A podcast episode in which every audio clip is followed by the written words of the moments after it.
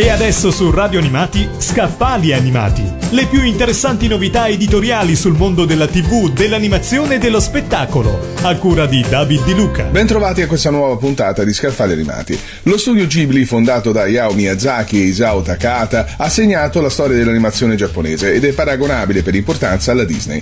A questa realtà è dedicato il volume che vi presento oggi, intitolato proprio Studio Ghibli, l'animazione utopica e meravigliosa di Miyazaki e Takahata, curato da Andrea Fontana Fontana e Enrico Alzano e pubblicato da Vietti. I primi quattro capitoli sono scritti direttamente dai curatori, mentre dalla seconda parte entrano in gioco i contributi di altri autori ed esperti. Il primo capitolo si concentra sullo studio Ghibli, ne viene ripercorsa la storia artistica, produttiva ed economica. Il primo capitolo si concentra sullo studio Ghibli, ne viene ripercorsa la storia artistica, produttiva ed economica, partendo dalle prime collaborazioni fra Miyazaki, Takata, Suzuki e Yasuyoshi Tokuma, arrivando a formulare alcune ipotesi sul possibile futuro della casa di produzione.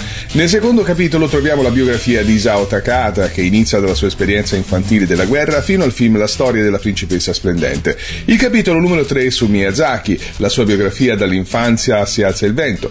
Il quarto è riservato alle opere dello studio Ghibli non realizzate da Miyazaki e Takata. Nella parte finale del capitolo si elencano le collaborazioni dello studio Ghibli in lavori non cinematografici, seguono le schede filmografiche e una serie di contributi di esperti di fumetti e di critici cinematografici. Il libro si conclude con un breve scritto di Carlo Interman.